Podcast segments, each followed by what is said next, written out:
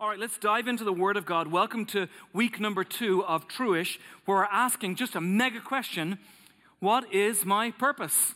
Everyone's thought about it, and if you haven't, you're going to this morning. Um, what am I? Why do I exist? Why am I here on the planet Earth? What am I supposed to be about, and what does that look like?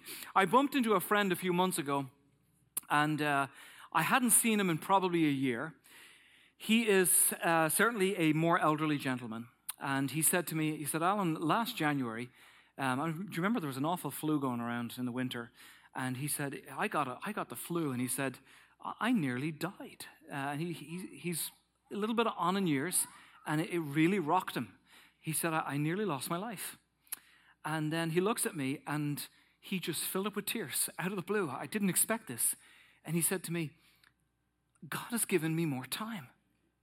I think God has given me a little bit more time. And then here's the, the challenging part of this. And he said to me, he says, but for the life of me, I don't know what I'm supposed to do with the time that he's given me.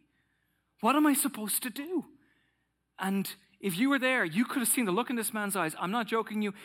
All I can tell you, it was one hundred percent sincere. He was being as honest and sincere as a person can be. I don't know what I'm supposed to do at all. As an older man, I think he has an acute grasp that he doesn't have decades and decades left of his life. And he's asking the question, what, God, do you want me to do with my life? How am I supposed to live? There's another gentleman, perhaps you have heard of him or not. His name is Christ- Christopher Hitchens. He passed away a few years ago. He is a very highly educated, very intelligent, and very skilled debater. Um... He has written many books, none of which I would recommend at all. His probably best-selling book is entitled God Is Not Great, Why Religion Poisons Everything.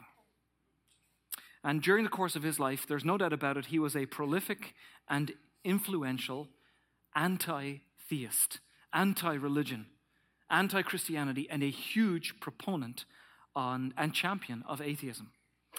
In his debates, he was a gleeful antagonist of anyone, of any kind of faith whatsoever. He seemed to take pleasure in intellectual sword fighting, and I watched him on many occasions gut his opponents and embarrass them and humiliate them in front of other people. In one particular public debate forum, he was asked this question. Now, the context for him is atheism, and so the question for him was specifically placed like this: if God does not exist, then what is the purpose of your life? Same question. And this is what he said. He said, well, I can only answer for myself. Hmm. What cheers me up? Mainly gloating over the misfortunes of others. The crowd began to laugh. Mainly crowing over the miseries of others. And the crowd began to laugh a little more. He says, it doesn't always work, but it never completely fails. And then there's irony. That is the cream in my coffee. He said, sex can have diminishing returns, but it is amazing. That's it, really. And then clear onto the grave. The fact that he had a thick British accent didn't help me like him anymore. At the end of that little tiny speech, the crowd roared laughing and broke out into applause. It's a great question. What's the purpose of your life? Most of us in this room have at least considered uh, that question before. But for some of you right here and right now, it'll be the first time that you actually give it some real space. Now, I want you to notice something about this man, Christopher Hitchens' answer, because I think his answer was extremely flawed. He was asked the question, what is the purpose of your life? And his answer was flawed, I think, in the exact same way that so often we actually trip up in this area. He was specifically asked, what is the purpose of your life? But he immediately rephrased the question. Do you remember how he did it? He said, well, I can only answer myself. Hmm, what cheers me up? That's not the same question. That is, or I could change the question according to him, what makes me happy? Now, they're two very different questions. What makes me happy? What is the purpose of my life? And he seems to have muddled that up in a very big way. He could not grasp, I believe personally, because he has no regard for his maker, the one who made him. Instead, he answered the question, what makes me happy? And I would say to you today that your happiness and your purpose are two very different things. Purpose will change you. It will change you so that you can leave a mark and so that you can contribute a verse. Happiness, which isn't a bad thing, it's not wrong or evil to be happy, of course not. But ninety to ninety-five percent of the time, happiness is actually derived from a sense of self-gratification. We want to do things and experience things and have things that are pretty self-centered. Sometimes those two things can collide. Now, please don't miss this. This is essential to understanding purpose today. And one author has put this so, so well. I love his words. This is what he says in answer to the question, what is the purpose of your life? He says this, it's not about you. The purpose of your life is far greater than your own personal fulfillment or your peace of mind or even your happiness. It's far greater than your family or your career or even your wildest dreams and ambitions. If you want to know why you were placed on the planet Earth, you begin with God. Why? Because you were made by God and you were made for God. And until you understand that, life simply will never make sense for you. The biblical premise is quite simple. The purpose of your life is not centered around you fulfilling your needs. Now, if we were to take what the world will do with this, because here's the shades of gray in this concept of what is true or truish. Here's what the world will say to you. And sometimes we swallow this pill. You deserve to be happy. You deserve to have what you want in life. You deserve fulfillment. You deserve to be satisfied. You ought to have all of those things and more. I just don't know where it says that in the Bible. There's nothing wrong with having things, but this entitlement that I think sometimes we re- we move through life with and say, well, if I can get those things, have those things, get that title, get that education, have that resume, have these achievements, have these possessions, then I will be happy and I will be fulfilled, is actually a lie. And if you're living there and thinking there, you're living in all kinds of shades of gray. The biblical premise is very, very different. It's actually not about you and your fulfillment of every one of the desires of your heart. If you take the world's advice that you deserve to be fulfilled in every way, if you take to that to perhaps its best case scenario, you have people saying things like, well, you know, I want to be a good person, I want to be a good mom, I want to be a good dad, I want to have a good work ethic, I want to have a good job, I want to make some, you know, have a decent living, and I want to be, I want to, you know, be in good relationships with my kids or grandkids and friends and all that kind of stuff. None of those things are, are evil or wrong, but who's in the middle of that bullseye? Me. You take it to its worst case scenario. None of us want to admit this, but there are shades of this that exist inside every one of us. Here's the worst case scenario of the answer to what fulfills me and what's my purpose. Worst case scenario, I, I want to make money. And that's in every side, inside of every one of us, I think. You know, I want these things. I want that house. I want that job. I want to climb that ladder. I want to be at the top. I want influence. I want control. I want authority. I want titles. I want resumes. I, w- I want all of these things. I, I want these um, ac- accumulated in my life. And when I have those things, then I will be fulfilled and I will be happy. And you will be living in shades of gray. And God says, man, you're missing the mark as a follower of Christ. How many of you have ever come to a T-junction in your life? And by that I mean, imagine just driving your car and you get to that dead end, but there's a right and there's a left. So, in other words, it's a place in your life where you just can't keep doing the same thing. Now you have to make a change and a decision to go one way or the other. Now, here's what happens in every one of our lives, particularly for those of us who are followers of Christ. We quickly go, dear Jesus, what do I do? What do I do now in my life? Am I supposed to turn left or right? I can't keep doing what I'm doing. What is your will for me in this juncture of my life? Because I would really like to hear from you. And then we hear crickets. Ever had that? Hey, God. And so we, we say, well, I'll pray some more. I'll pray louder. I'll pray longer. I'll pray with some more Bible words. I'll stick Bible words in my prayer. And then we pray more. And then we're like, man, I still didn't hear from God. Ever had this? Like, and then you even get to a point where you're like, okay, I actually had my preference. Now I don't even care anymore. I just really want to know what you want me to do. And then we go crazy. We're like, God, I'll fast. This is hardcore. Who here likes their breakfast, lunch, and dinner? I, I do. I like my breakfast, lunch, and dinner. I'm going to fast, and, and we do, and gurgle, gurgle, gurgle in your tummy all day long. And you're, Jesus, help me to know. I need to know, left or right, what do I do with that? And at the end of it, I, I didn't hear from you. You know what happens at that point in our walk with Christ? I got a bit ticked off. I prayed. I prayed more. I prayed louder and longer. I, I fasted. It was painful. Hey, God, and check this out. I put the quarter in the machine, I pulled the lever, and I didn't get my answer. And that's where we get lost in further shades of gray when it comes to the purpose of God in our life. You didn't tell me what I needed to know. Where's my God? Why can't I hear? And we end up frustrated and confused, and we end up feeling like, man, maybe I can't even hear from my Father, and it doesn't make sense, and it's not clear to us. Here's what I want to do. I want to give you a very quick, like a three-minute kind of theological mini little study right here.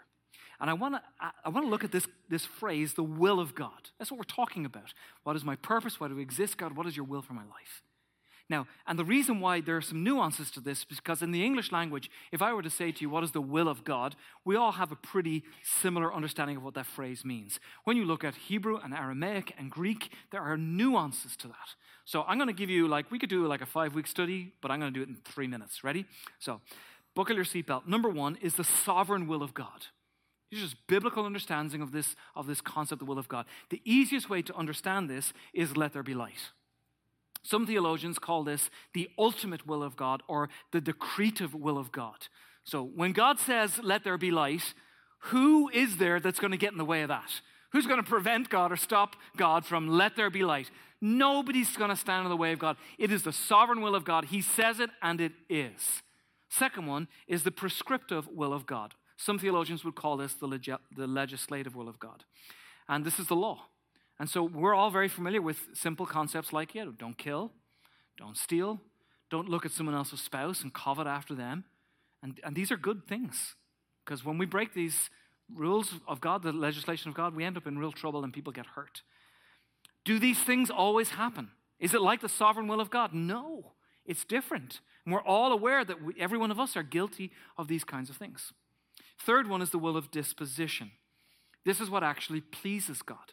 Second Peter chapter three, God does not want any to perish. God wants everyone to come to repentance. First Timothy two, this is good and pleases God our Savior, who wants all people to be saved and come to a knowledge of the truth. And so this is actually what God desires. Does that always happen? No, that does not always happen. But when it does, God is pleased. That rings true in the heart of God. Last two, and actually these are the two that I want to focus on the most. The revealed will of God. Now, if there, if you are here today and you're a brand new Christian, this might be really new to you. If you've been a Christian for any period of time and maybe you've picked up the Bible and read it all, you already know what this is because it's all over the Bible. It's not a secret. It's obvious and clear. You can open up almost any page of the Bible and you're going to bump into this kind of truth. It is the revealed will of God. The fancy word for this in theology is sanctification. And what it simply is, is exactly what we referenced at the beginning when we talked about that freedom group that we have together. God doesn't just leave you rescued. Praise God that we're rescued and saved. But he says, now I'm going to actually change you, and I'm going to make you more like my son, Jesus Christ. Praise God that he does that. He doesn't leave us limping. He says, I'm going to transform you, and the word of God is littered like, that's what I want to do in your life. I want to make you my, like my son. I want to turn you into this person, Jesus Christ. I want to change and transform you. And I'm really glad that God is committed to that in our lives. F- uh, final one, and we're going to look at these last two together. The last one is the hidden will of God. And that's the one where we just end up scratching our head and very frustrated. That's where we get hung up. Where should I go to school? What should I study? Should I buy this house? Should I buy this car? Should I borrow this money? Should I start this business? Should I marry Sally? Should I marry Joey? You know, all these decisions, good, good decisions, important decisions, and we come to God and we're like, God, just tell me what to do. And sometimes we're like, I am not really sure. And we get a little paralyzed in all of those things. Now, here's the truth that I'm going to share with you that you probably don't want to hear, but you're going to hear it anyway. What I want to suggest to you today is that we get in paralysis in the area of the hidden will of God, this last one right here. We feel like we can't hear from God. But here's the key, key piece. The revealed will of God and the hidden will of God. If you and I, if we will chase after the revealed will of God, becoming more like Jesus Christ, if you will pursue that in your life, I don't know how God does it. By his power and his influence and the person of the Holy Spirit, he brings to bear what is needed in the hidden will of God. Now, you probably don't like that answer, because what we want is to put our question in the microwave, hit the button, and we want an instant answer specifically from God. Now, can God do that? Of course God can do that. He can do anything he wants. But my experience is that God says, hey, Alan, let's journey through life together, and I'll bring you on these twists and turns, these lefts and rights, and these T-junctions, but I want you to become more like my son. Why do I say that? Look at Matthew chapter six. I want you to seek first his kingdom and his righteousness.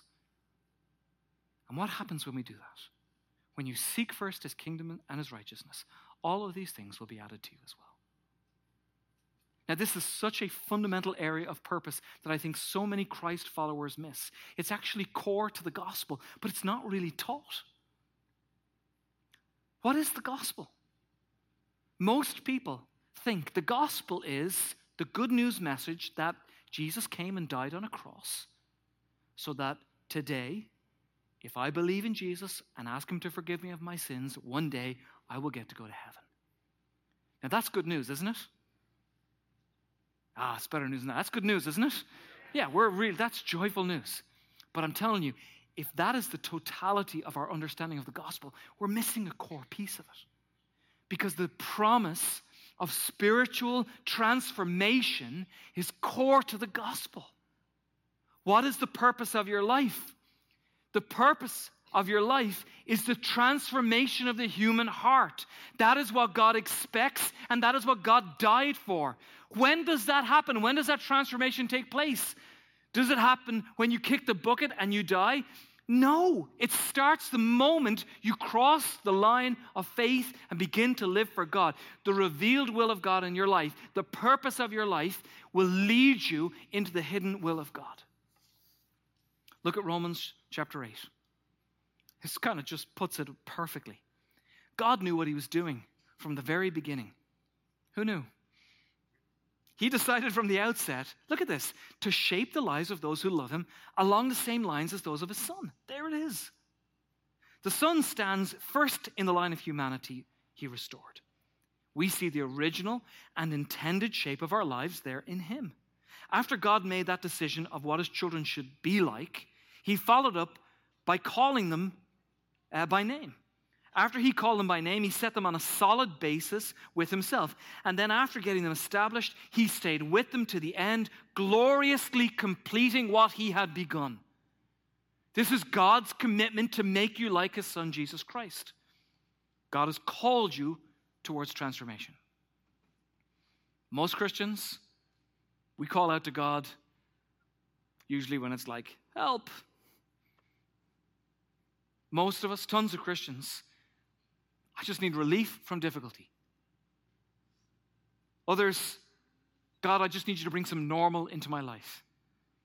Still other Christians, I just so, I mean, so many Christians, they really do get caught up sometimes, I believe, in side issues, peripheral issues. Not that they're unimportant, but they, those peripheral issues become the main issues for them. And I would suggest to you today, nothing spiritual will be realized if all your focus is on either warfare or end times or some of these other great issues when the, when the real work of actually being transformed into the likeness of Jesus Christ is not taking place in your life. And intuitively, I believe we know this. I think God has placed this in our souls. I was at a conference several months ago. I was just absolutely amazed by this one speaker. I don't know if he's a Christian or not. I really haven't got a clue. His name is Jim Lair, if I'm pronouncing that right. And he's at the tail end of his career. And he did this study for thirty years. This is so cool. I'm going to give you his conclusion of thirty years of research. I'm going to give it to you in like thirty seconds right now. How nice is that? And this is kind of social science. He has a, a thing in Florida. It's called the High Performance Institute. And what he did is, over three decades, he accumulated just very high-achieving people. Academia, sports, you know, music industry, people who were just, you know, cream of the crop, athletes, Olympians, this kind of high-achieving individuals. And then they were asked all kinds of questions. One of the questions that he asked them just fascinated me. He said, list the six words that you want on your tombstone. When you are at your peak, when you are at your best, what are the six words that you would put at your, on your tombstone? And he said, what just blew me away is that the answer every time, unequivocally, the answer every time with these high-performance people, the answer always went to moral character. It never, ever went to the gold medals and the titles and standing on the platforms and the recognition or the money or the advertisements or Nike or Reebok. It never went to any of those things. Every single time, the six words that they would choose to go on their tombstone always went to moral character. It was never personal achievement or personal fulfillment. They never spoke about, I want to be a happy person or look at what I did. And here was his conclusion. This just, I just couldn't help but laugh at this. He said this, you justify the gift of life by giving it away. Your energy was given to you to invest into others for the right reason. In leading yourself, make sure your scorecard reveals what matters most. Your moral and your ethical character has no equal. That is the most important thing that you could do with your life, is to give it away to other people. Now, the reason why I find that amazing is because this guy, he could have saved himself thirty years of work had he just listened to a carpenter about two thousand years ago and checked out Matthew chapter sixteen. Look at what Jesus says. It's so cool. He says, for whoever would save his life will lose it. Whoever loses his life for my sake will find it. There's a paraphrase of the exact same scripture. He says, self-help is no help at all. Self-sacrifice is the way. My way to finding yourself. This is purpose, guys. Your true self. What kind of deal is it to get everything you ever wanted, but to lose yourself? There's the wisdom. There's the answer to the question. It's spelled out beautifully in Galatians chapter five. It's asking and answering the question, what does it look like in terms of my purpose if I live the God life? What happens to me? What goes on my tombstone? What are the six words that could possibly describe me? And this is what happens to you and I when we pursue likeness of Jesus Christ. Here's the fruit.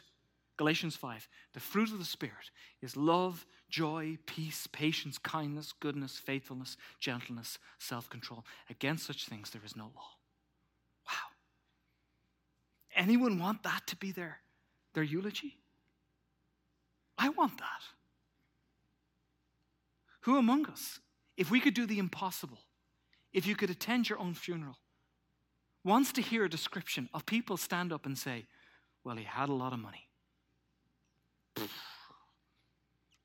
Who wants to hear, if you could be a fly on the wall on your own funeral, that people just touting personal achievements or your education or some title that you held at some point of time in your life, or clothes or cars or a house? When it comes down to it, here's what I know about you. You long to hear this. He was a loving man. She was a kind human being. And for it to be true. That's what you want to hear. You want people to stand up and actually say, you know what? With everything that was doled out, all of the ups and downs, all of the life kicking you in the teeth, all of the times when you were laughing and all of the times when you were bawling your head off, all of those bumps and bruises and every nicety in between, they navigated life with joy and goodness and self-control. I know this to be true of every one of you. That's what you long to hear of your life. And the gospel says that's your purpose.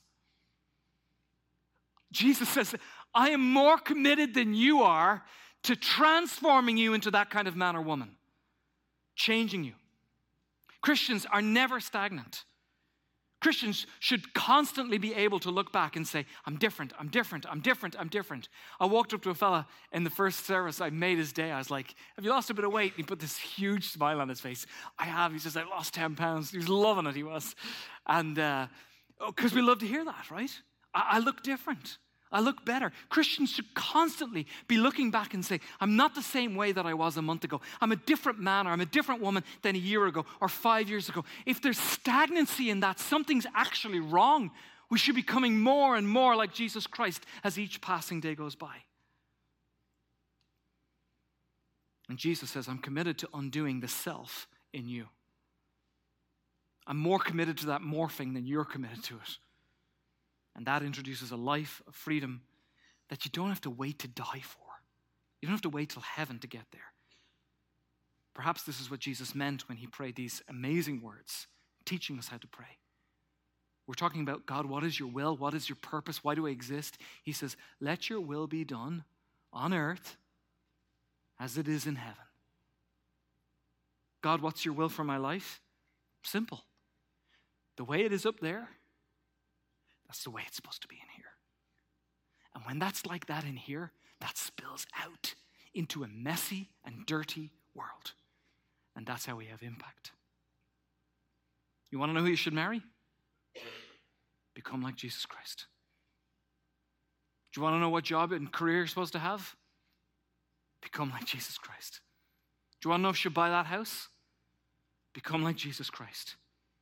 Do you want to know how to deal with impossible people in your life? Become like Jesus Christ. Do you want to know what you should study at school, or what friends to embrace, or what to do with your money, or when to retire? Become like Jesus Christ. But Pastor Alan, that is not the answer I want. I want to put my money in the machine. I want to pull the lever down, and I want an answer, and I want it now. I get it. I've prayed the same prayer. I've even fasted breakfast. I didn't enjoy it. I totally and utterly get it. And here's what it is. Today's small decisions to follow Christ will lead you to your greatest destination. How do I do that? Well, you get up this morning. You get up today, you get up tomorrow, you get up the day afterwards. You wake up, you say, good morning, God. Transform me. Morning, Jesus. I'm ready to think differently than the way I normally think. Morning, God. I expect change in me today. I expect transformation. Can't wait. I'm probably going to hate it. Can't wait. Because nobody likes to change.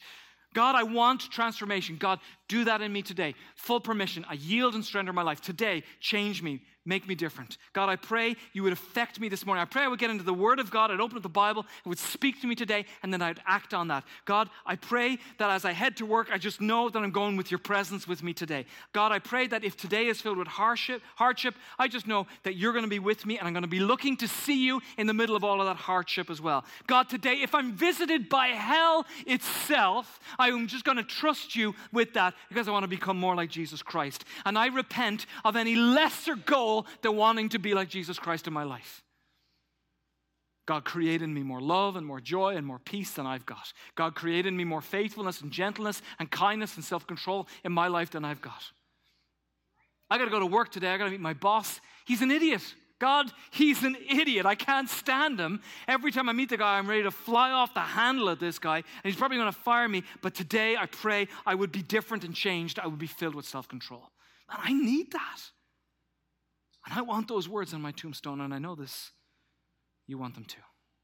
There is a different way to live your life. It's a fellow in the New Testament called Paul. And he, over and over again, because he wrote quite a bit in the New Testament, he's like, I want to be more like Jesus. This is what I want. I mean, I want to get rid of this, oh, this junk inside of me. I want to put it to death. I just want to be more like Jesus. And he says it over and over again. He keeps saying this stuff. Really interesting what you never see him write in any of the letters that he wrote. He never says, man, I really fancy the title Apostle Paul.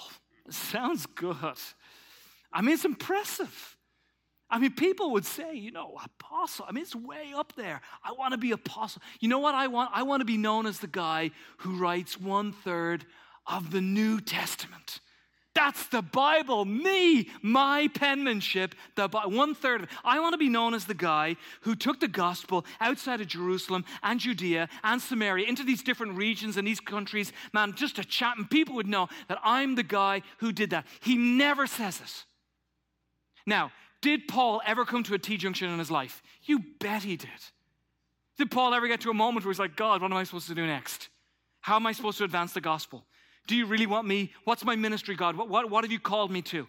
You better believe. But he never once sought after those kinds of details. He never put the quarter in the machine and pulled it down that we know of. And every time he just said, I just want Jesus. And lo and behold, what happened? He was called the Apostle Paul. He did write one third of the New Testament. And yes, he did bring the gospel into these regions and countries all throughout the Middle East and beyond. Somehow, in seeking after the revealed will of God, he discovered the hidden will of God. And how God does that, I don't even know. That's above my pay grade. Look what Jesus did with a few common men and women. They didn't shy away from suffering or withdraw from sacrifice. It is proof that God changes and transforms people. God is not raising up ministries. He's raising up bondservants. Do you have a burning passion to conformity to Jesus Christ? Is he the highest passion in your life to possess the likeness of Christ? How do you get there? One word, and I'll wrap it up. Empty. How do I become more like Jesus Christ? Empty. So, you remember all that stuff we talked about that we think is our purpose? I want to be happy. I deserve to have this stuff. I want, I want to accumulate. If I can do that, I'll be successful. I want these titles. This is all the things that we think will give us fulfillment, and this is the reason why you exist. You take all that stuff, and you empty it out of your life with the power of the Holy Spirit, partnering with God. God, I got to empty that out from me. And you look at the pattern of Scripture. In Genesis, God is about to create. This is what he wants to do. He wants to create in you. And he says, the earth was void and formless. It was empty. It doesn't say the earth was nicely organized and structured and had all kinds of things in place. The earth was void and formless. And God says, that's the palette I want. That's the blank canvas that I want to work with. We go to the upper room. These disciples who are quaking in their boots. They're desperate and they're hungry and they're empty and they do not have the answer. And Jesus says, yep, I'll use you, I'll use you, I'll use you, and I'll change the world. Jesus preaches what some would say is his ultimate sermon. And he comes out with this phrase, it makes no sense. Blessed are the poor in spirit. What? No. I don't want to be the poor in spirit. Yeah. Blessed are the poor in spirit. They're going to inherit the kingdom of God. What? Yeah. In other words, man, you are a blessed man and you are a blessed woman when you've come to the end of yourself. When you actually empty yourself out, you understand that your purpose is not about you or your self-fulfillment or you making you happy. That's when there's more room as a result of the emptiness for God and God's rule and his reign in your life. It is when the Holy Spirit graces you with emptiness and he pours objective desperation into your heart. These are the kinds of people who come before God and say, here's my skill. Skills, here's my talents, here's my titles, here's my corporate ladder, here's my money, here's my connections, here's my power, here's my authority. I throw it down at your feet. I come before you, God, and all I want is to be void and empty and desperate and poor in spirit. I want to be hungry for you. And then we see Jesus Christ saying, I will model this for you as he, as he leaves heaven and he comes to earth and he says, now I will take on the form of a servant and become obedient to death, even death on a cross. You bring your barrenness to God, knowing that true fullness is always preceded by true emptiness. Make sense? Here's the equation. Me minus self plus Christ. That's your purpose. Can we stand together? Let's pray. Lord, thank you for, you know, I think a call out of confusion and gray into truth. Thank you for your commitment to transforming us that is greater than our commitment to ourselves. Our purpose is to manifest through us, through me, through every person here, the nature of your Son, Jesus Christ. The gospel is just crazy, amazing. To think that people like us, with all of our junk and guilt, could actually be changed to be like Jesus Christ. So God, we commit to seeing that purpose and taking you by the hand that we could accomplish that together. What an honor. Please help us to realize the places that we should go and the careers that we should lead, the families that we should love. Lord, all of these decisions, we lay those things at your feet, important things, and we trust that you will lead us and guide us as we are being transformed. Help us to engage with the gospel today and not just something that happens to us when we die. Help us to follow you in the small daily places that sometimes to us feel small and inconsequential and trivial, but that actually lead us in a direction that you have for us. Thank you for the incredible, exciting purpose and destiny that you have for every single one of our lives. We pray this in the powerful name of Jesus. All God's people said, amen. Love you, church. God bless. Have a good week.